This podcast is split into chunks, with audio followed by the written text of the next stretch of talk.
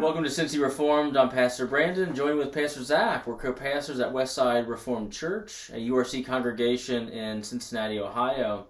Today we wanted to talk about the Sabbath day, the fourth commandment. We wanted to speak about it more doctrinally, and then maybe in another episode we'll speak more practically. But in this episode, speaking just more doctrinally, big picture, Sabbath day, the day of rest. And there's been a lot of conversation within churches, evangelical churches, but also in the Reformed Church. There's been kind of an intramural kind of discussion about how do you observe the Lord's Day? Is the Lord's Day the Sabbath day? You know, what connection does the Lord's Day have with the fourth commandment? And there's been all of these kind of debates within the Reformed world. R.C. Sproul kind of framed it this way. R.C. Sproul said, "We find a division among Reformed theologians on how the Sabbath day is to be observed. Both the continental believers and the Puritans believed the Sabbath day was to be observed, but they differed as to how it was to be observed. The Puritans believed that the Sabbath day was to be taken up in worship, in the study of the things of God, and in doing errands of mercy. It was not to include things like going on picnics, playing badminton, swimming, or any of the recreational activities. The Continentals believed that though the Sabbath day should indeed be given to worship, there still is an opportunity for restful recreation." And what R.C. Sproul is kind of picking up on in this debate is just recreation. Is that proper rest-taking, where in the continental tradition, thinking of the Reformation and the Reformed churches on the continent, in Switzerland and the Netherlands, they took a stance that was more okay with things like the games or, you know, going outside, having fun with family, with your spouse, relaxing. You know, these kind of things could be useful rest-taking. Whereas he spoke here about the Puritans had a view of, well, it's worship, private worship, corporate worship, family worship, the whole day, and everything is kind of subsumed under that category of worship. And so there's this kind of debate going around, and we wanted to chat about that today, and also in a subsequent one when we talk about the practice of Sabbath keeping and what is the Sabbath and all of these things. But Zach, maybe you can just start us off very basically, and, you know, does the Bible even speak about Christians in the New Covenant having a weekly day of rest? Yeah, I think that when we begin to think about this from a biblical standpoint, we really need to take our starting point in the book of Genesis and to begin to think about the creation itself, because contrary to what a lot of people want to think about the creation narrative, the seventh day is really the high point of that creation text, and it really builds and comes to a crescendo there in Genesis 2, verses 1 through 3, and maybe that chapter division is not terribly helpful for us. Maybe that's part of the issue. But when we fail to see how important and integral the Sabbath is to the creation itself, we can begin to also fail to see that seventh day has implications for the rest of our lives in creation.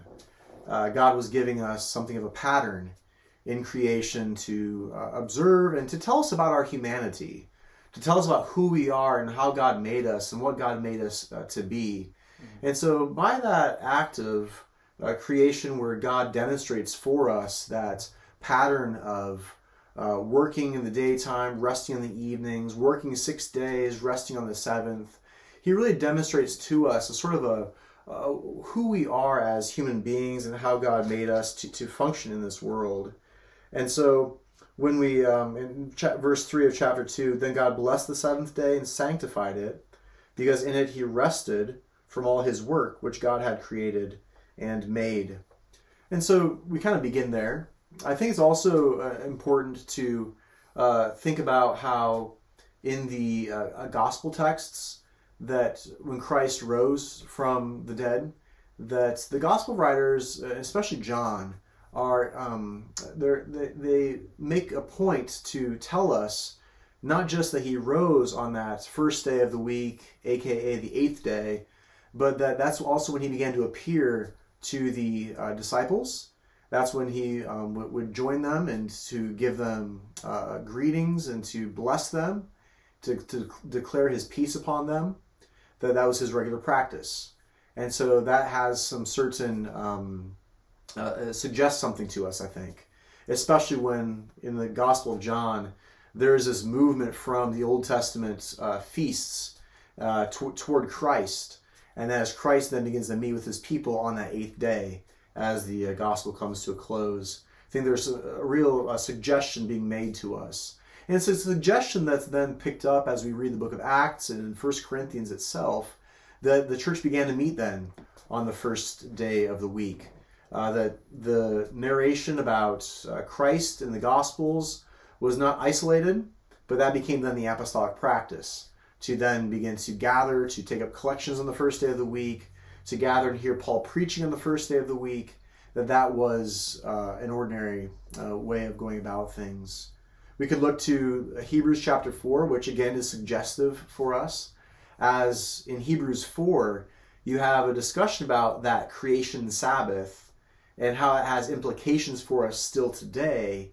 And it talks about the church as continuing a Sabbath keeping. And in that text in Hebrews 4 verse 9, there is a word that's kind of invented to try to describe what the Christians were to do. And it's the word sabbatismos. And the rough translation is that there remains a Sabbath rest or a Sabbath keeping for the people of God. And for some reason, the author to the Hebrews decided to coin that new term to describe this rather than maybe a more conventional term, a more... what would you call it? A more at-hand term. He decides to invent something, right? Right. I mean, he could have used katapausis or something like that to convey what he's meaning of this rest. But he coins this phrase, bringing Sabbath into view, this sabbatismos, this Sabbath rest, Sabbath keeping in view for the Christian, which is an interesting theological thing he's doing, I think, in Hebrews. And we'll come back to that relationship of the heavenly Sabbath to our Sabbath keeping, but people do feel maybe some out there might feel a little bit strange about using the word Sabbath to speak about the first day of the week. It's also important to say this is the Lord's Day, and that's how John brings, how he opens up his Revelation, the last book of the Bible.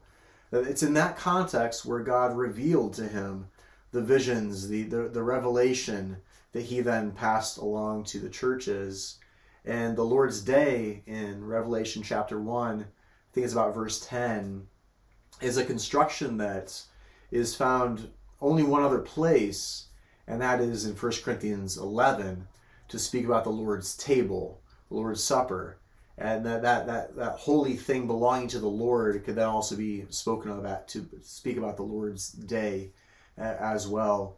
And so while none of those particular things might be in and of itself a knockdown argument for a fulsome Lord's Day and Christian Sabbath doctrine, I think when all those things kind of come together, when we begin to think about the creational significance, when we begin to think about the importance of all 10 commandments, not just 9, but all 10 commandments upon the Christian life, I think we arrive in a place where you have a nice, robust Lord's Day doctrine. Mm-hmm. So, Brandon, do you want to maybe talk to us about, we've kind of alluded a little bit to some developments over the course of the biblical text. We obviously began in creation, and that was a seventh day Sabbath, a Saturday Sabbath. Now we're talking about a Sunday Lord's Day. You maybe want to kind of help sketch that out for us? Yeah. So Herman Hoeksema actually had a helpful article where he kind of painted through some of the kind of biblical, theological, redemptive, historical movement regarding the Sabbath, and he begins speaking, as you mentioned in Genesis 2, the creation Sabbath. So God rested on the seventh day, and Adam was bid to enter God's rest. He was bid to enter consummation. And had Adam kept the covenant of works, he would have advanced, he and all of his posterity, into the eternal glory, into the eternal Sabbath rest. So he was oriented to enter that rest as God went from work to enthronement. So too was Adam kind of oriented toward that seventh day rest, entering it, and dwelling with God in a heightened communion bond with him. And so you have there that this creation Sabbath, and notice what's happening in the Garden of Eden. It's Adam longing for a heightened life with God, with the triune God. Francis Turretin talks about how the tree of life would have been like a sacrament to Adam. You know, as he saw the tree of life, that tree of life would have been pointing to this greater reality, this greater consummative dwelling in a heightened communion bond, face-to-face, friend-to-friend, fellowship bond with the triune God. And, you know, that would have been a sacramental sign, that tree for Adam. And so in the Garden of Eden, the Sabbath was something that you longed for, that you looked forward to. It was a goal. Next, Hoeksema speaks about the shadow Sabbath. And he's speaking here about the law, the Sabbath commandments given to Israel, and the kind of Sabbath land of Canaan given to Israel. And he calls it a shadow because it points to a greater reality. It's pointing forward, again, to one day entering God's rest, God's seventh day consummative rest.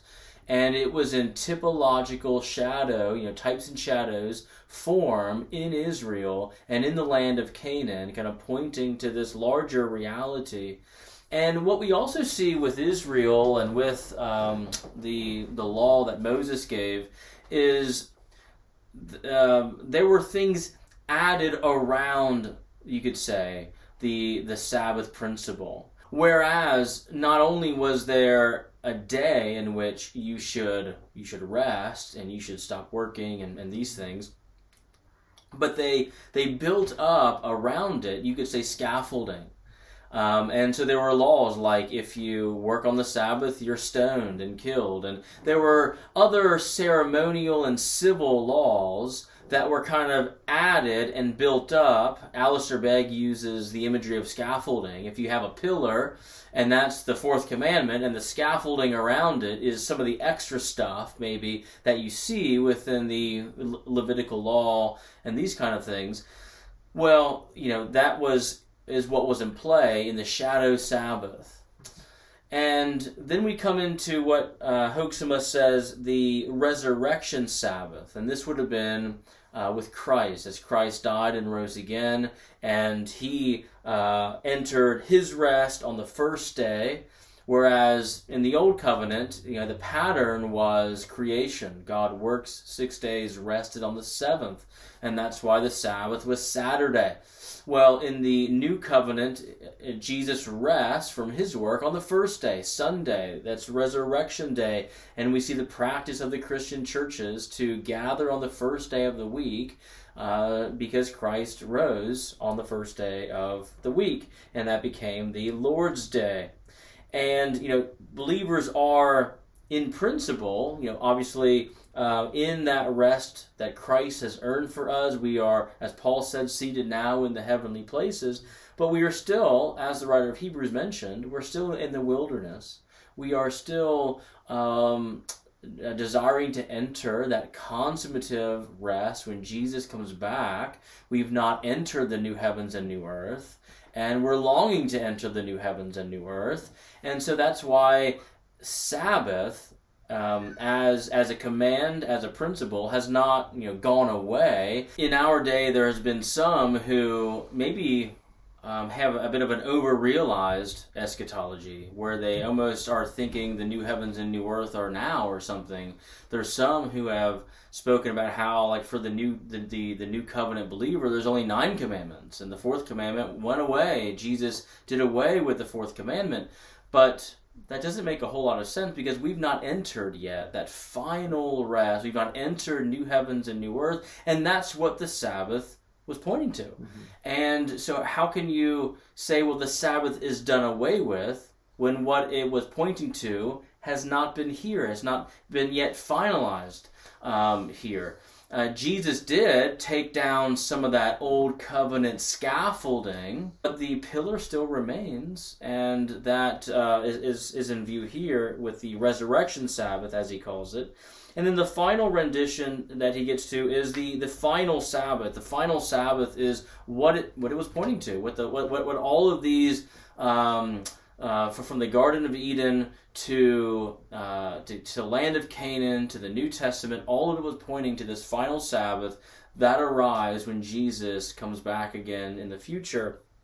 And at that point, we will have entered God's eternal rest. There will be no more crying or pain or tears. There will be no more threat of death. We will be beyond probation because Christ has brought us to the place where the first Adam failed to bring us.